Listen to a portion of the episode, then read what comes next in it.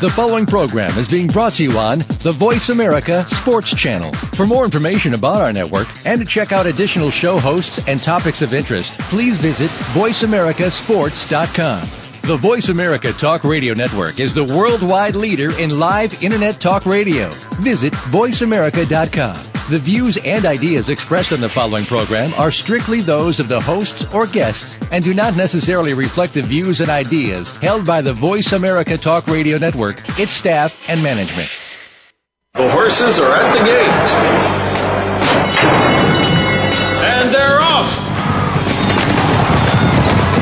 Welcome to Winning Ponies. With the weekend coming up, this is the spot to be for news, handicapping, and spotlights featuring the winners behind horse racing today. Now, here's your host, John Englehart, racing's regular guy. And good evening and welcome to Winning Ponies. I'm Ed Meyer, and I am back in the driver's seat for the night for the absent John Englehart. He's going to be back next week. And trust you me, he will be back in fine fashion doing what he does best. Used to do this for quite a while and kind of miss it greatly. John does an incredible job. Had the pleasure and honor of working with him for a number of years.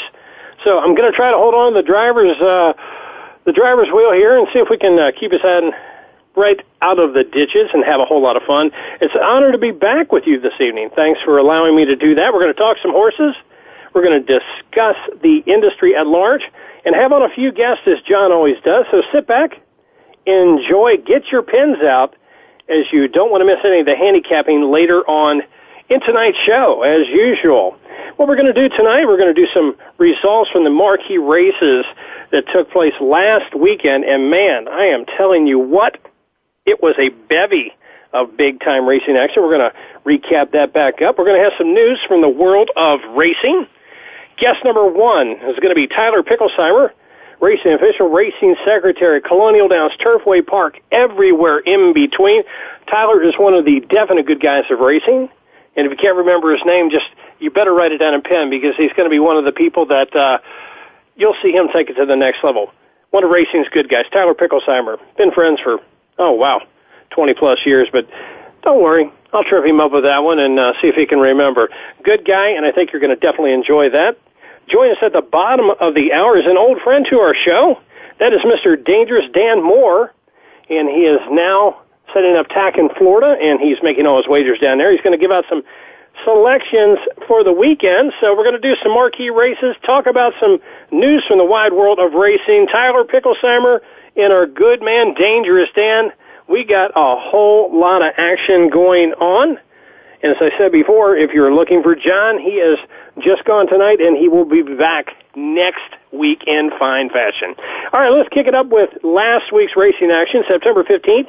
We'll go north of the border, Woodbine, race number six the Thomas Stakes. It was a grade two mile on the turf. And if you had Spring Venture, you had a winner, Patrick Husbands, no stranger indeed to Woodbine, wins by a length in three parts, broke inward well in hand, paying $6.90 to win from Mark Casse barn. Patrick Husbands quite quite the Woodbine rider. He knows the oval very well. On to race number nine at Woodbine. We have the Summer Stakes, a mile on the greensward, and we go right with I'm Bound to Score Sarah Rook in the irons. I believe that was a pickup mount for Miss Sarah Rook. Running by a half a length, held sway driving down the lane, paying a whopping twenty three fifty to win for the Troy Rankin barn. Then Woodbine, the Canadian Stakes Grade 2 event, and Barefoot Lady was all about the winner's circle with David Moran in the irons, winning by a length and a half, bobbled, led late, and was down the lane driving. It was tooth and nail uh, over All Star Heart, but Barefoot Lady wins by a length and a half, prevailing at the wire, paying sixteen forty to win for the Richard Fahey barn. Then we had the Ontario Derby, a grade three event, a mile and an eighth on the all-weather track. Patrick Husbands once again to the winner's circle. Steel Case wins by a hard length and a quarter. Off slow, made a very nice bid in mid stretch, driving down the lane over any given Royal. Patrick Husbands, uh, as I said before, no stranger to the Woodbine service. You can never leave him out anytime you've got multiple gimmicks or you're going to stretch out for a pick three, pick four. Always throw Patrick Husbands in there. Steel Case paying 620 to win for Mark Casse again. Once again, no stranger there. And then we had the Northern Dancer Turf, a grade one event, a mile and a half on the side. And man, I'll tell you what, you definitely got your money's worth here. Is Wigmore Hall wins by a dirty neck, all slow, made a bid at the eighth pole driving. Jamie Spencer in the irons. And if you think of Wigmore Hall, shipped up from Arlington Park, ran in the Arlington Million, and didn't uh, didn't get the best of trips that day. Jamie Spencer definitely uh, put gave them their money's worth here and put a neck in front right at the wire over Al Khali. And rounding out the try was Forte Dei Marmi. And I'll tell you what, Wigmore Hall, 940 to win, definitely definitely one that uh, was worth the value there. Jamie Spencer gave an incredible ride. Then we go on to the Ricoh Woodbine Mile. It's a grade one, a mile on the greensward. Wise Dan, Johnny Velazquez, Johnny V in town, wins by three and a quarter lengths, led at the top of the stretch driving and just put it away. Charlie Lopresti is the trainer here. I believe Claire Novak said it best as a, as a horse for all courses. Polytrack, dirt, turf. I think Wise Dan's going to give him trouble right around Breeders' Cup time. Whole lot of fun there, and I think, I said, Claire said it definitely best. And the reason I mentioned the allowance race, the 11th race on September 16th, it was our pick four that we gave out on Winning Ponies blog for $27. The $1 ticket paid $190.30, 27 bucks got you that little piece of action there. Don't you worry. Tomorrow we're going to be giving out some pick fours. Check our blogs, and you're definitely going to want to get your easy win forms in hand as early as you possibly can to prepare for the weekend. We're going to switch our tack. We're going to go to Belmont Park on September 15th, race number eight, the Noble Damsel Stakes, grade three event, a mile on the greensward. Winning this race, Naples Bay, Jose Lezcano, the turf machine himself wins by a length and a half, paying a sweet $28 to win for trainer Christophe Clement. What a rider indeed on the green. Once again, there's another fellow that you can't throw the New York scene as Jose Lezcano on the grass. And then at Belmont Park, race number nine, the Garden City Stakes. It's a grade one, a mile and an eighth on the inner turf. The turns are a little bit tighter, but you know, they're really not as bad as, as some courses where they really have to take a, a hard left or, or the final turn where, you know, they'll be on top by a half and then all of a sudden they're on top by three. They're a little kinder at Belmont. But winning on this mile and eighth on the inner turf was the three Samitar. Ramon Dominguez and the Irons winning by a head in definite Dominguez fashion. Three wide into the lane, digging in. Somali Lemonade, Joel Rosario gave a real game chase, angling out four wide and was denied by Samitar. And I'll tell you what, you can't leave Dominguez out of anything, anywhere, anywhere he rides. You have definitely got to throw him in. Arlington Park. Yep, we're going to go to Chicagoland on September 15th. The Pucker Up Stakes, a grade three event, a mile and an eighth on the turf. If you're hearing the same thing over and over, you're right. It was one heck of a weekend for turf racing. But winning the Pucker Up Stakes, a grade three event, leading astray, Eduardo Perez wins by a neck over Miss Cato with Francisco Torres. I mean, they hit the wire and I really didn't know how to call it, but leading astray wins and pays a whopping 1860 to win for Chris Block, who is just a total terror on the Chicagoland circuit. But Miss Cato is one to watch. Francisco Torres, every time he's up in the saddle, he moves horses up. You can quote me on that. Perez is a very nice turf rider. Torres, everything he's on, no matter if they're running on broken glass or sand, you can count him in the mix. Now we're going to shift our tack to Kentucky Downs. Yep. Old Kentucky Downs, the undulating only European turf course in the nation. Race number seven was the Kentucky Downs Juvenile Fillies. Seven on the turf. They're all turf. Winner is Oscar Party.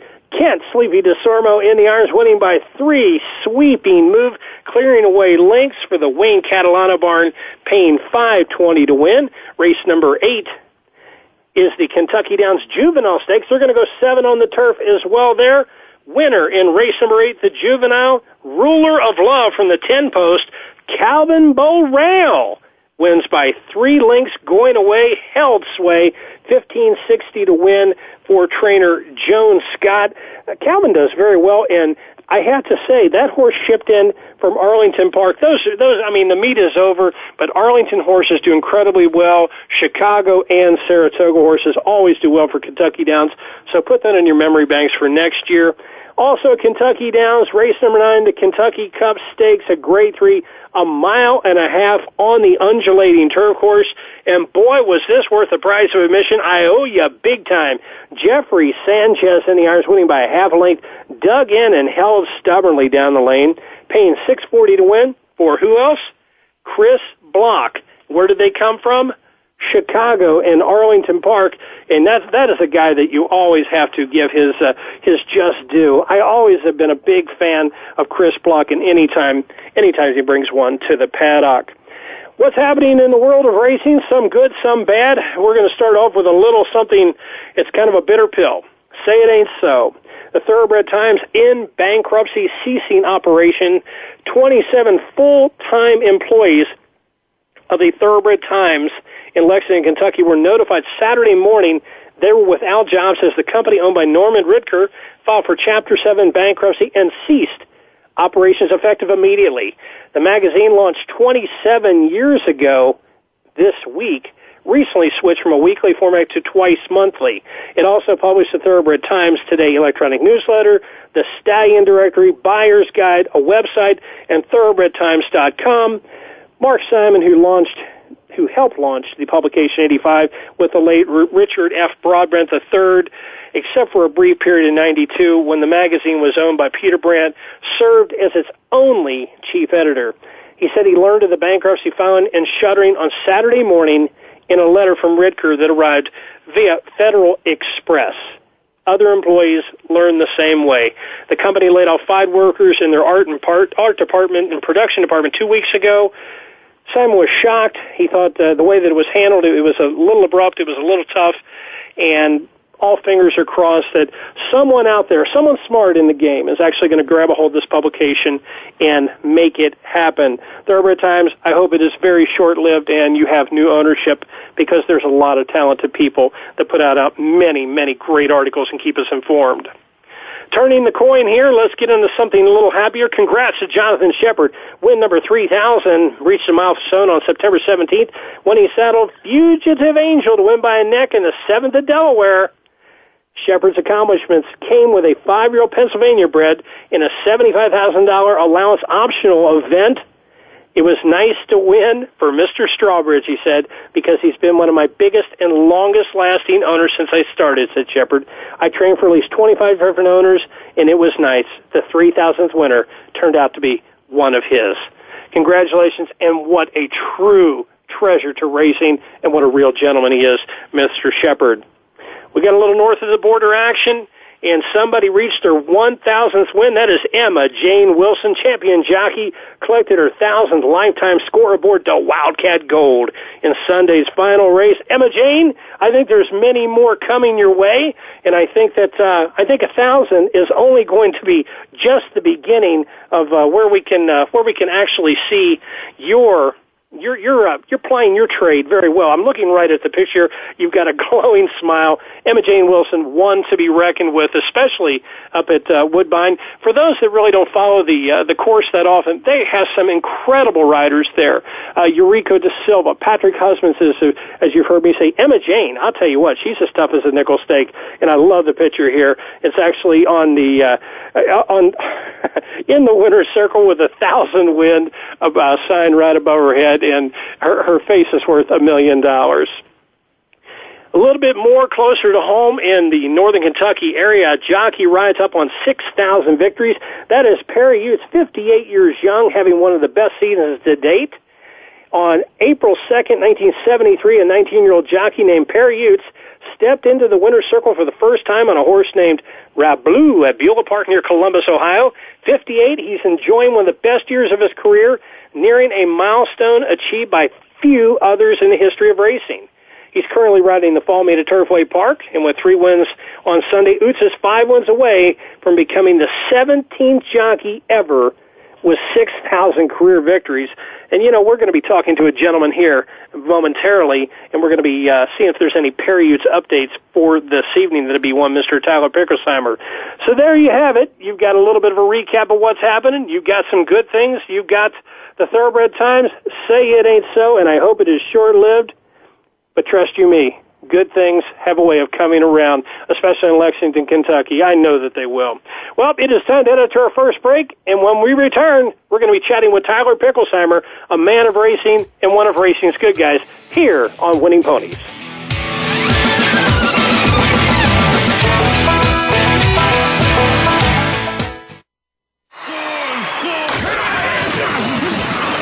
Internet flagship station for sports. Voice America Sports. And they're off. What? Can't make it to the track? You can still get all the action with winningponies.com, the home of the easy win form, the most accurate predictions on thoroughbreds, quarters, and Arabian horses at most American and Canadian tracks. Whether it be the Triple Crown, Breeders' Cup, Travers, Haskell, or your daily races, don't worry. Let winningponies.com make some money for you. Fantasy sports is where the action really is. Over 40 million people play fantasy sports, but rarely do they get to quiz the experts. Fantasy Insights is the name and the game. Tune in every week as Dish Adams and his guests clue you in on the fantasy football game, what's happening on and off the field, and how it will affect your fantasy team. These experts aren't just beat writers assigned to fantasy football. They live and breathe the game. Tune in to Fantasy Insights with Dish Adams every Thursday afternoon at 2 p.m. Pacific, 5 p.m. Eastern on Voice America Sports. Is a beauty. It's a fly ball deep right field. Back goes O'Neal. He's at the shot. Got it with 2.8 seconds left. to left. I don't care where they put him. This one is out of here. From high school to the pros, we, we cover everything. Cover everything. Let your voice be heard. Voice America Sports.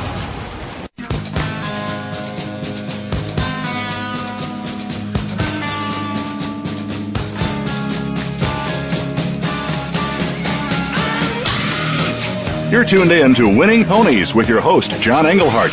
Got a tip for us? Need a tip from us? If you want to talk with John or his guests, the phone lines are now open toll free at 1-888-346-9144. That's 1-888-346-9144. Or you can send an email to show at winningponies.com.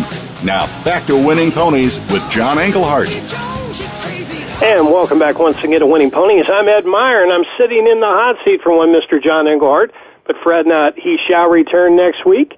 It is an honor all of mine, and I'm very glad to be back and doing this once again. Thank you for allowing me to take time to be with you. Joining me now as our first guest is a very good friend of mine. I've known him for, it's been over 20 plus years. He is a man of racing, a guy uh, that wears many hats, and I'd hate to pay his gas and travel money, but he's uh, definitely one of the good guys in racing, and he's been uh, everywhere near and far. Joining me right now is Mr. Tyler Picklesimer. Tyler, good evening. Welcome to Winning Ponies. Yeah, hey Ed, how you doing? Uh, good to good to hear from you. Uh, thanks for having me tonight. Well, thank you for taking time to uh, to join us. You know, has it been 20 plus years? I, I was quickly doing the math in my head. I think you're pretty close, uh, give or take. Uh, yeah, time flies, huh? Scary. yes, it does. And we only count it by gray hair and how thick our uh, glasses are getting. Exactly. I went to the contacts. I couldn't take it anymore. You're smarter than I. Tyler, where do we find you at this moment as I'm sitting here watching TVG? Where do we find you right now? We're at uh, Turfway Park, settled in for the uh, the fall meet, and we've got about five days of entries left, and uh, starting to pick up a little bit entry wise since uh, since Kentucky Downs is closed. So uh, we should end the meet on a on a good note. Well, and, and I surely hope so. Uh, before actually, you mentioned Kentucky Downs. I, I've read something really incre- incredible from the Courier Journal about uh, someone that you work uh, near and dear close with. But you know, Tyler, Turfway's weathered some severe storms in the past. A few weeks ago, it was evident as uh, the Horsemen and Turfway management came together and they put on a blockbuster fan appreciation day. And I mean, it was it was personified. More cooperation is needed because there were a lot of people there. I was out there and I was doing a little little uh, having fun of working in their fan appreciation tent. The Horsemen and Turfway Park came together, and I think it really opened the doors.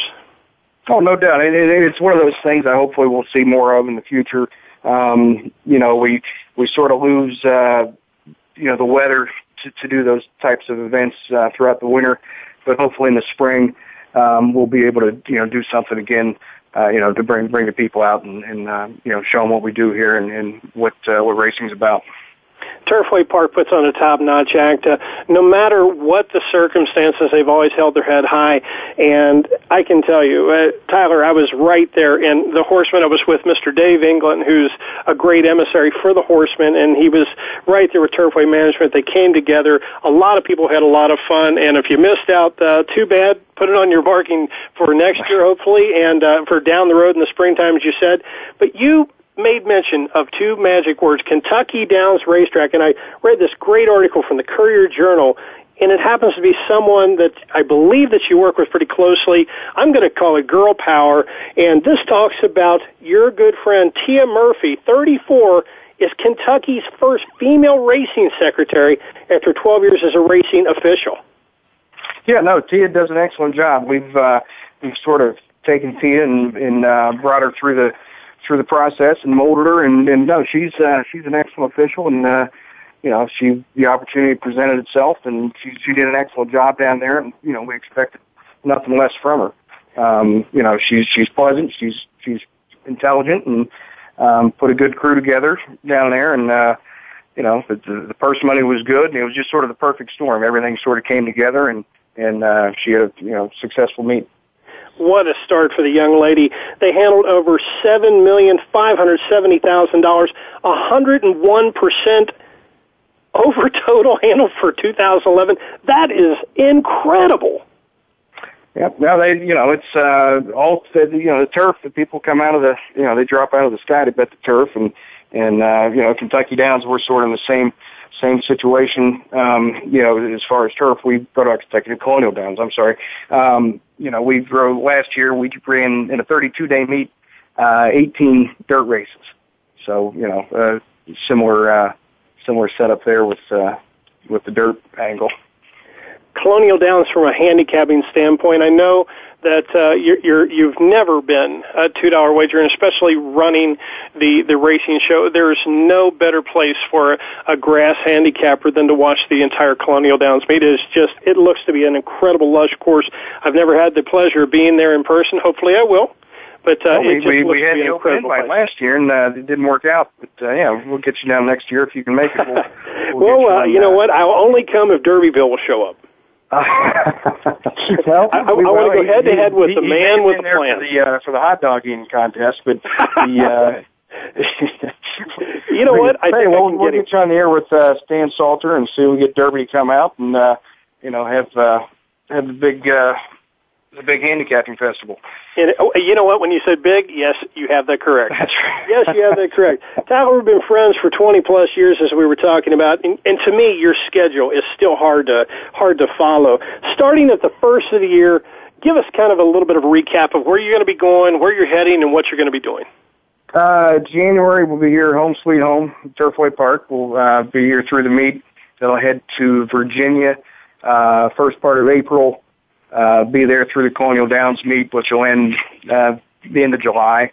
Uh, come home. Uh, actually, this year I ended up going to uh, Ellis Park and, and working for one of the stewards down there the uh, the last month of the meet. But um, usually, typically, I'm off in, in August, and then uh, start back at Turfway in uh, September.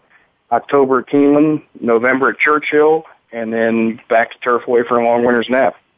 So it's, Wow, uh, I'll tell you what. Uh, be it, you. You must write this down about 20 times just to remember where you're going to be actually waking up.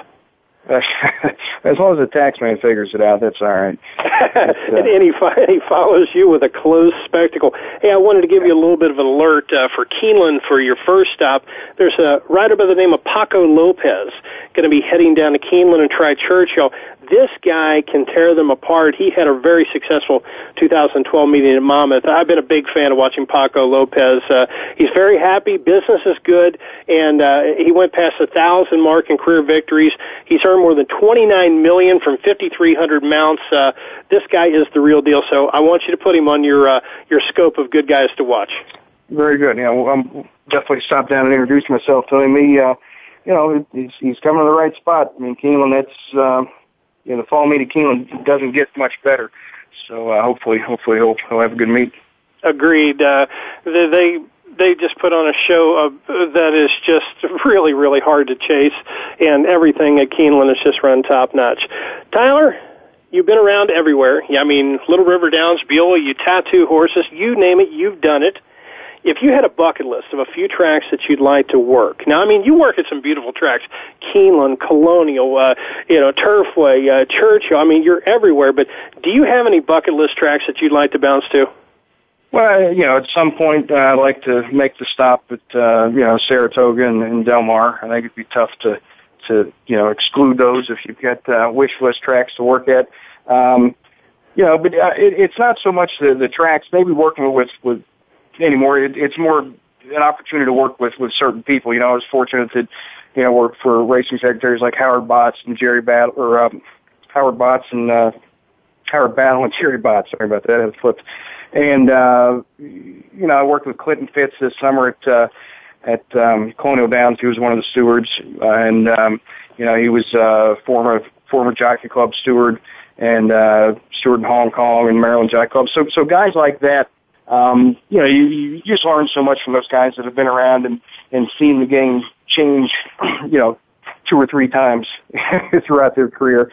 And, yeah. uh, you know, I say more, more, more so working with the people than, than the tracks necessarily. And I'm going to throw in a name that uh, you should be ashamed of for missing. That is your father, Richard Lee. And uh, I believe you've uh, learned a, a trick or two and uh, the right way to do things from uh, dear old dad. Oh, no doubt. I mean, you know, we've been very fortunate. Like I say, we, uh, Rick and, and, and Ben Huffman and, um, you know, like, uh, Howard and, uh, and Jerry, you know, Howard, Jerry, you know, both, both, uh, passed away, but, you know, the, the, the limited time, you know, that, that you got to work with those guys, you, you just, you, know, you start to look at things at from a different angle, a different perception. And, um, you know, I think that's, uh, we, we're sort of missing some of that, um, in the game today.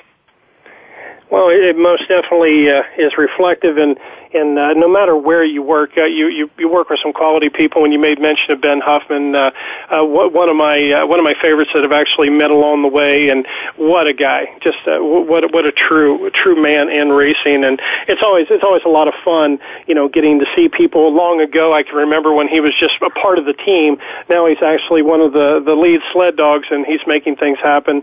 And uh, Ben's Ben's a very good man for racing. Tyler, I'm, I'm going to give you a little change up pitch here. I know you're a baseball man, and uh, it's it's a little time to get personal. I don't know if you can handle it. Uh, it might give you a little more gray hair, but uh, are you ready for the fast five questions? Sure. All right. Number uno. Where is your favorite place to eat, home or on the road? Ooh, um, hmm, I'm going to say on the road uh, would be. Um, oh, what is it? Uh, uh, I can't think of the name of uh, the in Louisville. The oh, it's a steakhouse and Ruth uh, Chris. Uh, no, no, no, not not. not um, Fifth uh, quarter. I'm sorry. Come on, man! It's a oh steak. God, I'm I'm I'm blocked in the brain here. Uh, all right, we'll go El Coyote. El, I can I can go for El Coyote, and at home uh, it's probably mom's, right? Exactly. exactly. There we go. Good man. Number two. Now this doesn't get you in any Dutch whatsoever. Dirt or poly track? Um, depending on the season. I'm I'm a, I've uh, winter racing. I think there's definitely home for for for uh, for poly track, and um, I, you know, we lose a lot of nights here without it. So I'm going to say winter racing. I would uh, much prefer the poly in the summer.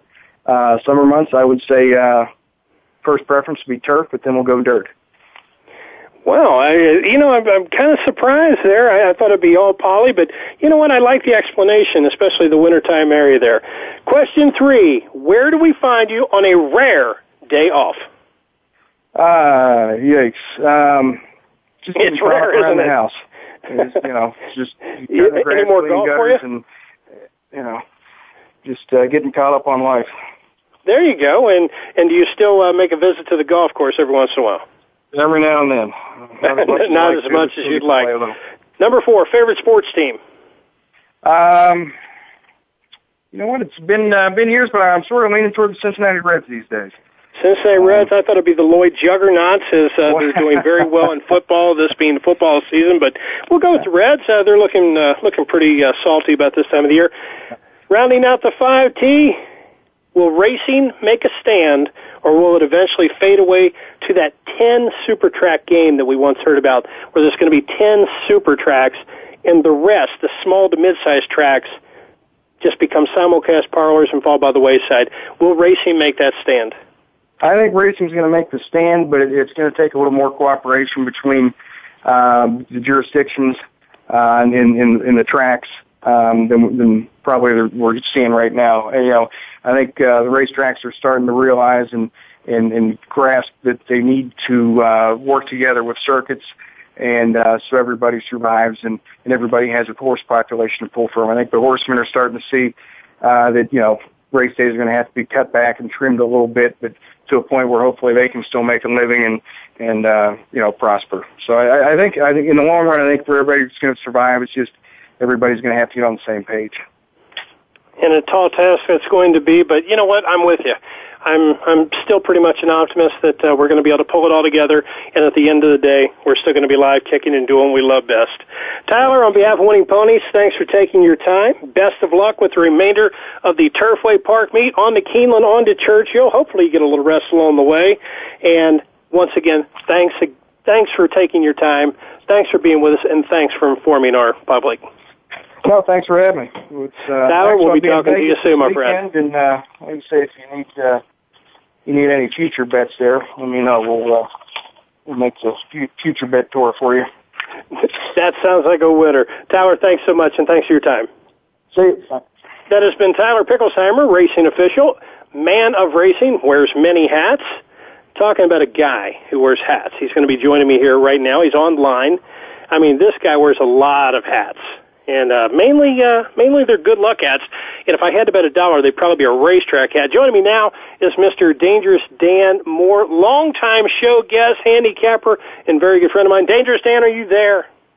reunited and it feels so good. What's up, Oh, Ed Meyer? man, oh man, he, he I thought it was going to be happy birthday, but you know what? Reunited, it is, man. We're we're kind of kicking it back again, and uh, you know we're going to do some handicapping together. I hey. I told you going in that I wanted to hear what you had to say, so uh, I don't know if it's going to be reunited. I think I'm just going to be all ears with a pen in my hand. So, hey, I mentioned it to Tyler. What do you think about Paco Lopez going to be coming to Keeneland and Churchill? How do you think he'll stand? I think he'll do well. Um, he's going to have some stiff competition there. It's not, you know, Monmouth Park, but uh, he he's got a pretty good clientele, and uh, I think he'll do well. I think he'll do very well. You know, I've been pretty impressed with him. Paco's very strong in the saddle. There, there's there's finesse riders like a Julien Leparoux, and then there's riders like a Ramon Dominguez who actually look like they're not overpowering, but they are in control. As I'm sitting here watching Turfway Park Six race coming right down the line, and uh, there's riders that are in control. And speaking of one that's in control at uh, Turfway Park and looking for 6,000 victories, a man you watched ride at Beulah River and Turfway, that's Perry coming up on 6,000 victories. Isn't that incredible? It is incredible. I remember uh, doing a regular guy show with you and John at River Downs when he was coming up on five thousand, and I spoke to Perry after that one day in the paddock, and I I said, "How long are you going to go?" And he he told me he says, "I want to get to six at least, and then we'll see what happens from there." I don't think he's going to hang up. I think he's going to keep going until his body says he can't go no more. Well, he, you know, when you see him actually dismount and he comes back, he, he's smallish. You know, he doesn't have to fight his weight, which really is a deterrent for so many riders just to hang up their tack and say, you know what, I've had enough. At 58, Dan, I mean, he's held together by a wing and a prayer. He's got the heart of an elephant. And this guy, he's so very quiet. Uh, a long sentence for Perry is, yes, I mean, he's very, very. He does all his speaking on the track. Mike Battaglia had nothing but uh, uh, just words of, of greatness for Perry, and you know how long he's plied his trade. And it's tougher to do, in my opinion, on the smaller time ovals because you know you're riding cheap and condition claimers. They usually don't hold up as long. Exactly, and, and Ru- Russell Baze said the same thing.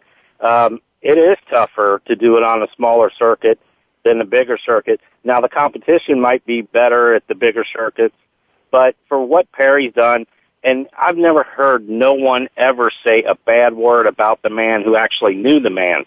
And, and he's just, you know, he, these younger jocks need to look up to him and try to pick his brain because you don't ride 6,000 winners by slacking off. No, you don't. And John Englehart actually, uh, I believe he was the one that uh, kind of gave him the nickname Scootin' Boot in the northern Kentucky area, and it was also on all the major rags. They were talking about, you know, uh, names and uh, names for riders and such. I believe a long time ago, John actually kind of gave the nod to him, and he was there for the majority of Perry's career at River Downs, and, and still is and he's still uh, plying his trade there. But you know, I mean, what is there a better speed rider on the local scene?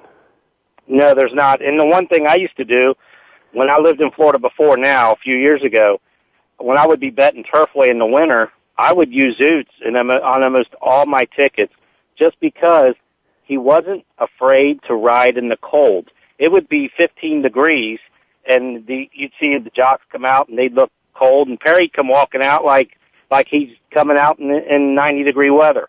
And, uh, that's the one thing. He, he, he could ride in the cold. He could ride in the slop he, he he's just an all around jockey and all around good guy, Ed. He gave you your money's worth each and every time. I, I, I have a tongue in cheek, and then we're going to jump into uh, an article by uh, a good friend of yours, uh, Mr. Dick Jerardi, that uh, that I picked up on. And uh, before we actually start handicapping, I'm at Beulah Park about 110 years ago, and uh, myself and two other gentlemen were there. We made a large bet on Perry, Perry at five to one at Beulah. The horse must have had two legs. Perry wins, going away, but there was a little bit of bumping and scraping.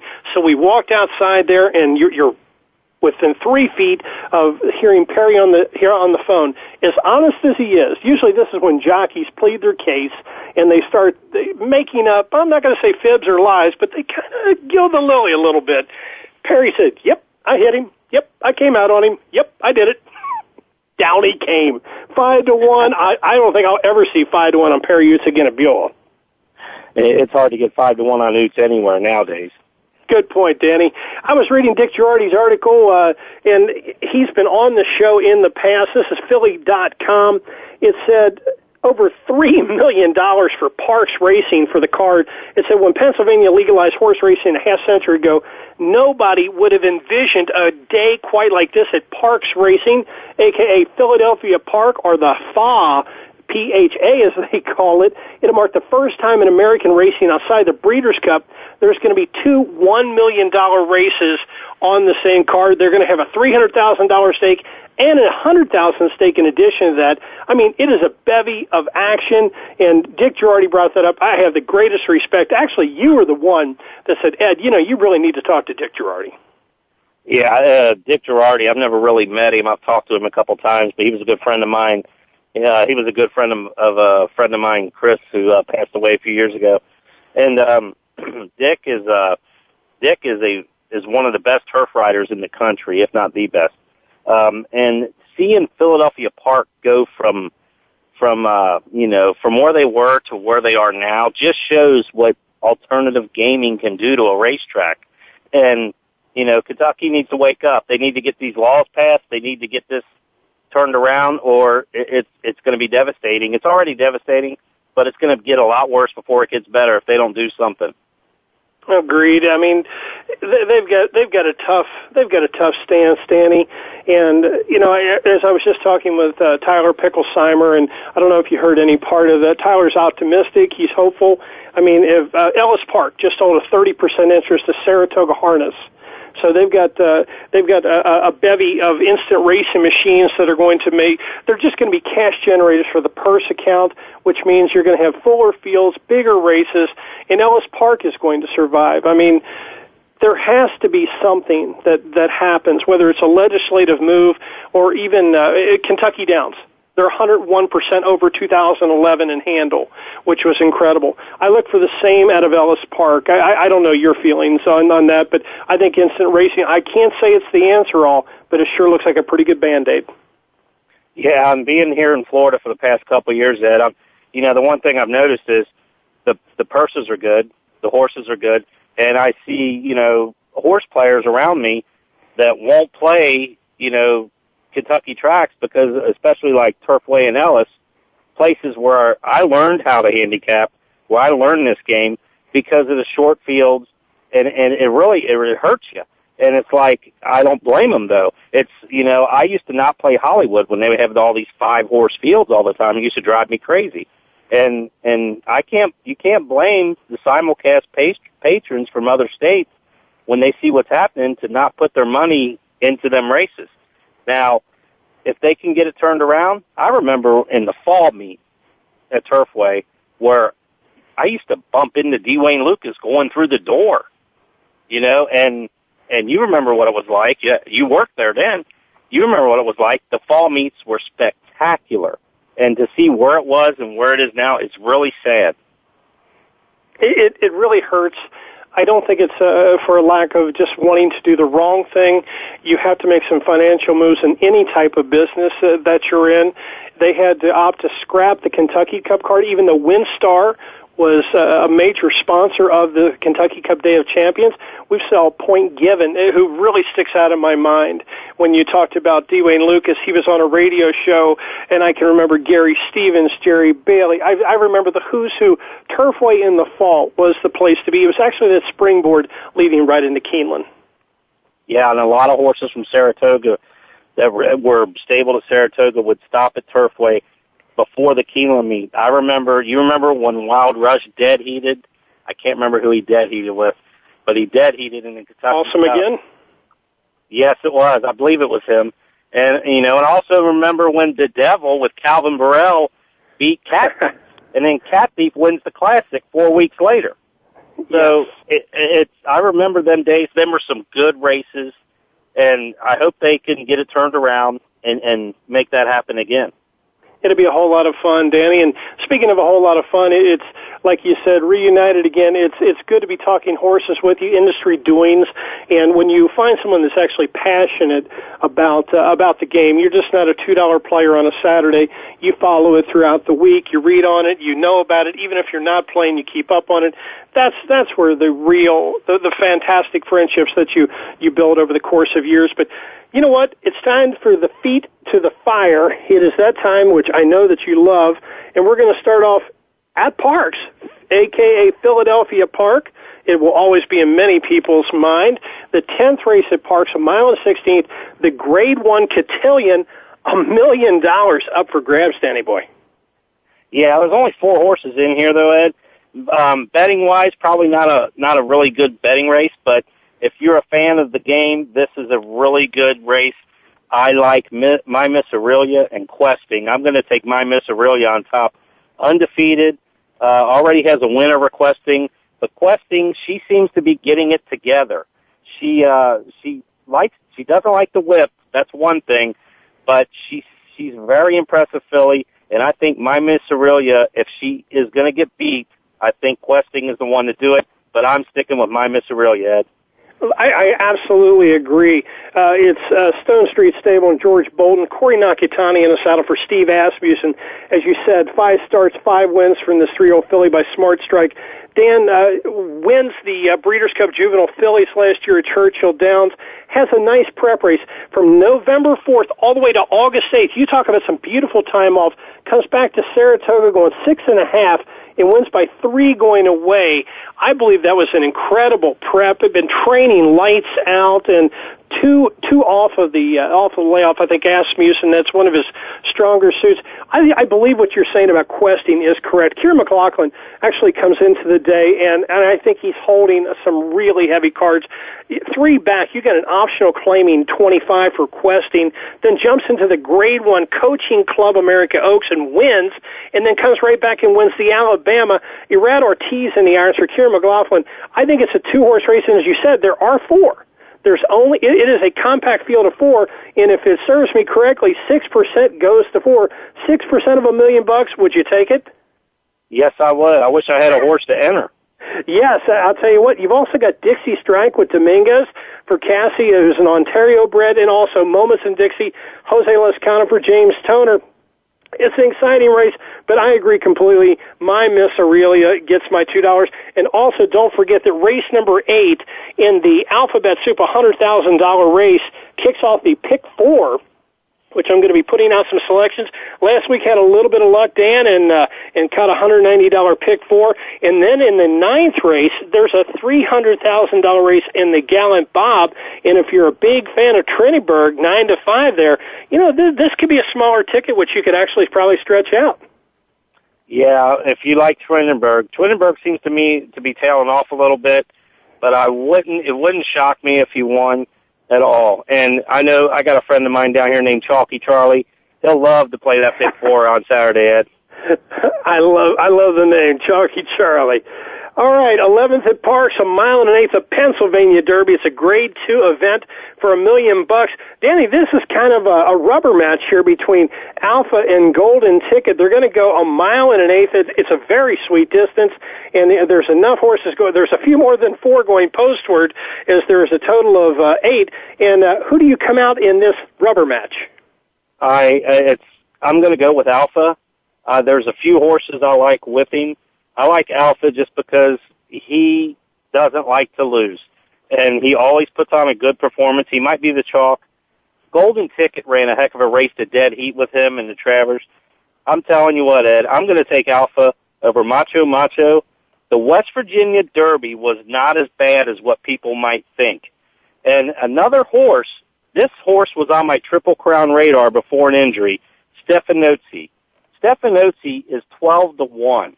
And Stephanoatsi, if she run, or he runs to his breeding and runs like he did before the injury, he's going to have an out a say in this outcome. And I'm going to use Golden Ticket as well. But that's the four I love, Ed. And Stephanoatsi may not win Saturday, but look for this horse down the road. This this is a very talented horse. It makes it that much easier when you start talking about things that are near and dear to my heart. I love Alpha. I love the cutback from a mile and a quarter to a mile and an eighth. And last time, Dead Heating ran a yeoman's test. This is a three-year-old quote by Bernardini. And Kiaran McLaughlin has been talking about Alpha, and they've they've been training on the poly track on a synthetic oval and they're coming back to the dirt. In my heart of hearts, I love to see this move. I believe the poly or synthetic tightens them up. It kind of puts all the all the screws in place where it needs to be. Shot two bullet workouts in a row. You get Ramon Dominguez and the Irish McLaughlin, and they're winning 36% on the year two for two in the money at the distance. I like the cutback, and and I th- I think that's going to be a real a real big play there, Danny Boy.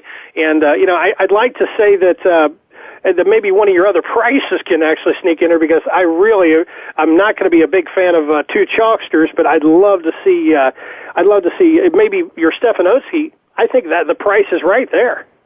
I do believe Stephanoatsi is either a half or a full to Shackleford. I um, might have to check that out, but uh, I know they have the same dam. So uh, wow, they uh, yeah, and this this this horse was on my radar, and then he got hurt. Uh, I was I was really wanting to see how well he would run after his his last win. He he went on the shelf. He came back. He came back and won again uh, since since being off with the injury. So I think the horse is fit. Alpha though could end up being the alpha male. Ed. Ooh, I like the I like what you're saying there. If I can get nine to five on Alpha, I'd, I'd consider that a pretty good gift. Yeah, I would too, Ed definitely. Seventh of Delaware, Danny Boy. We're going to switch up and we're going to move it a little bit. We're going to go the seventh of Delaware, a mile and eighth on the weeds. It's the grade three, the Kent Stakes for two hundred thousand bucks. A mile and an eighth on the Greensward. Lead on, my boy. I'm going to go with Lucky Chappie. The Ireland bred by trained by Graham Motion, ridden by Jeremy Rose. Horse face tougher. Last out was the beaten favorite at Saratoga. Jockey trainers 27%. I like this horse, Ed, and I think with a with a semi decent trip, this horse gets all the money. Oh, I, I, I once again I agree with you with this Irish bred here by by High Chaparral, three year old colt by High Chaparral, uh, by uh, by Sadler's Wells. I mean, this is a turf machine right here. Jeremy Rose, I believe, is uh, one of the more underrated riders on the on the uh, East Coast and uh, in the Maryland area. But Jeremy Rose does a yeoman's task here. Ran in the Saranac at uh, Saratoga, and sometimes, Danny, it, it's an inner turf race, and sometimes that inner turf, as I mentioned earlier, can be a little tighter turn, but you're not going to have that time here uh, going in there. You're going to get a little bit more of a sweeping run. If you drop back one more race in the Colonial effort in the Virginia Derby, came on like gangbusters over a yielding turf course. I love Lucky Chappie, Graham Motion, 116 pounds. I don't know what more you could ask for, and you're getting three to one. I, I think it's uh, I think it's a pretty good task there.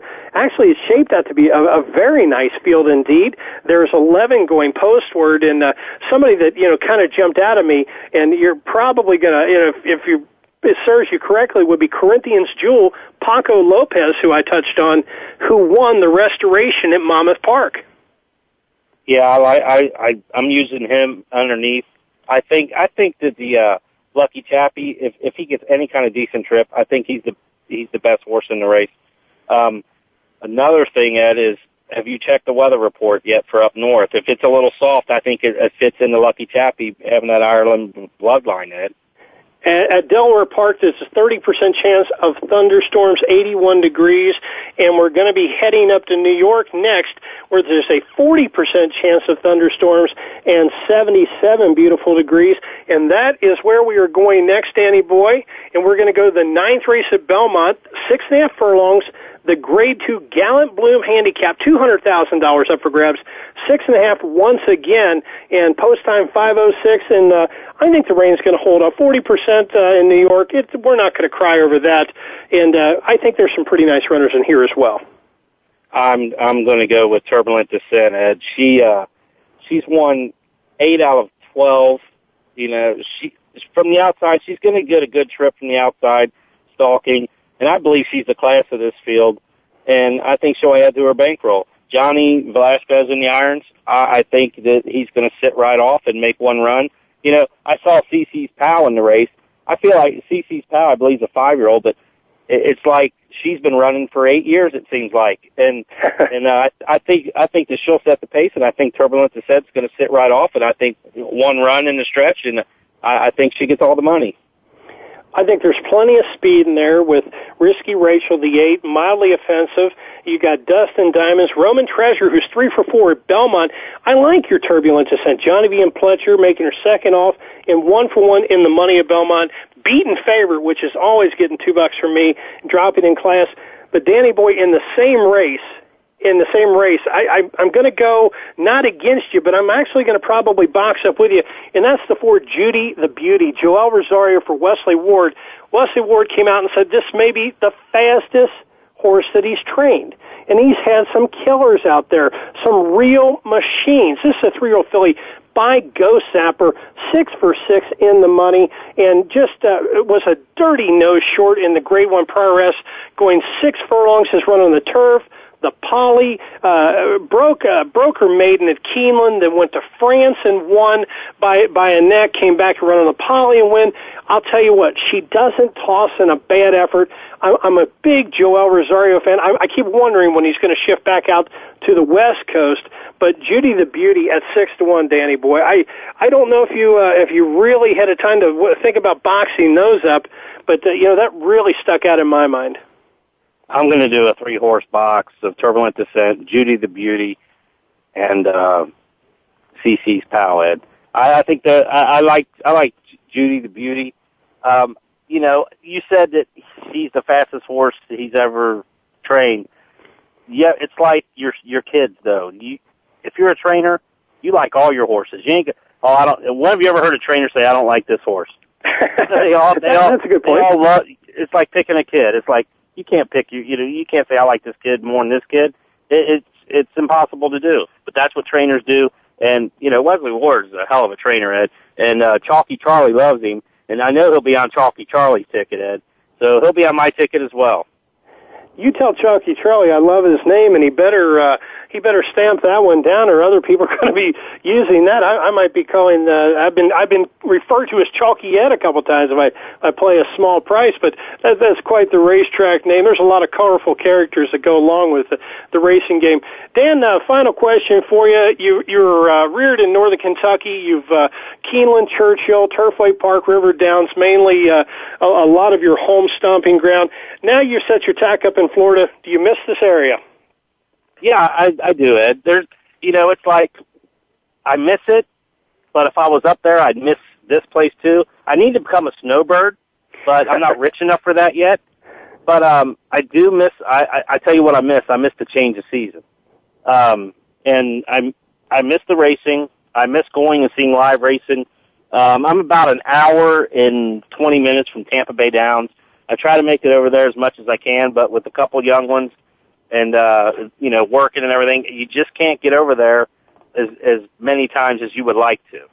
So yeah i do miss it very much well, we definitely miss you up here, and you're, uh, it was it was definitely a joy to to have you on as well. And it's like like you said, we reunited and had a had, had quite the evening of handicapping, talking industry, uh, uh, jibber jabber, and it's always a pleasure. Danny, on behalf of Winning Ponies and myself, thank you so much for taking your time. Best of luck this weekend, and best of luck always, my friend. All right, I got a nickname for you, Ed. It's What's Even that? Money Ed. Even Money Ed. Even money, Ed. You know what? I'll take You it. like and I'll that? run with it. Danny, have a good one, my friend. All right, buddy. Thank you. All right, that's been Dangerous Dan Moore. He joined us. We had Tyler Picklesimer. You know what? I've been kind of combing through. If you're wondering who the 10 top jocks are and you've been scratching your head or looking for a Jeopardy question, leading the pack right now is Ramon Dominguez, Javier Castellano, John R. Velazquez, Rafael Bejarano, Joel Rosario, who I keep begging to go to the West Coast, Julien Leparoux, Jose Lezcano, Jojo Talamo, Rosie Napravnik, and Junior Alvarado. And I'll tell you what, here's something that kind of caught my eye. If you're looking for riders that you're going to want to use in your exacta, uh, Javier Castellano from 1100 starts has 188 seconds and 172 thirds. So that means he finishes out all the way to the wire. The top trainers, Pletcher, Baffert, Romans, Asmussen, Casse, Chad Brown, Mott, McLaughlin, Hollendorfer, and Dutrow. Those are your top trainers there. So that's what's happening out in the world of racing. If you're looking who's on top or who's leading who, I think you're going to want to definitely keep keep your eye on these guys here. Also, if you have time, go back and dig up Colin's Ghost and read about the obituary of Pittsburgh Phil. And putting it in a nutshell, as we're pressed up for time here, it's good to take some time away from the races. It's good to follow. It's good to do your homework, but it's even more it's even more important to take a little time down and appreciate the game in itself. That said, Pittsburgh Phil was uh, one of the most uh, known known gamblers and horse players who started off life at ten dollars a week and once won eighty seven thousand dollars in a single race, and that was in the early nineteen hundreds. Definitely want to take a look at that. I love to go back and take a take a peek at Colin's Ghost for thoroughbred racing history. Take a look at the obituary of Pittsburgh Phil. I don't think that uh, you'll put it down until you get to the end like I did because it, it had me it had me riveted. Well, once again, thank you for joining in with us tonight here on Winning Ponies. John Englehart's going to be back in the saddle next week. And until then, the horses are on the way back to the barn. Another day of racing is in the books. Don't forget to get your easy win forms in hand to be prepared for this weekend, every weekend. And as always, may your winners be many and your photos be few. Thank you for letting me join in again, everybody. Good luck and good night. Thanks for listening to Winning Ponies with John Englehart. We know the information from today's show will help you at the next post. Keep listening for more next Thursday at 8 p.m. Eastern Time, 5 p.m. Pacific on the Voice America Sports Network.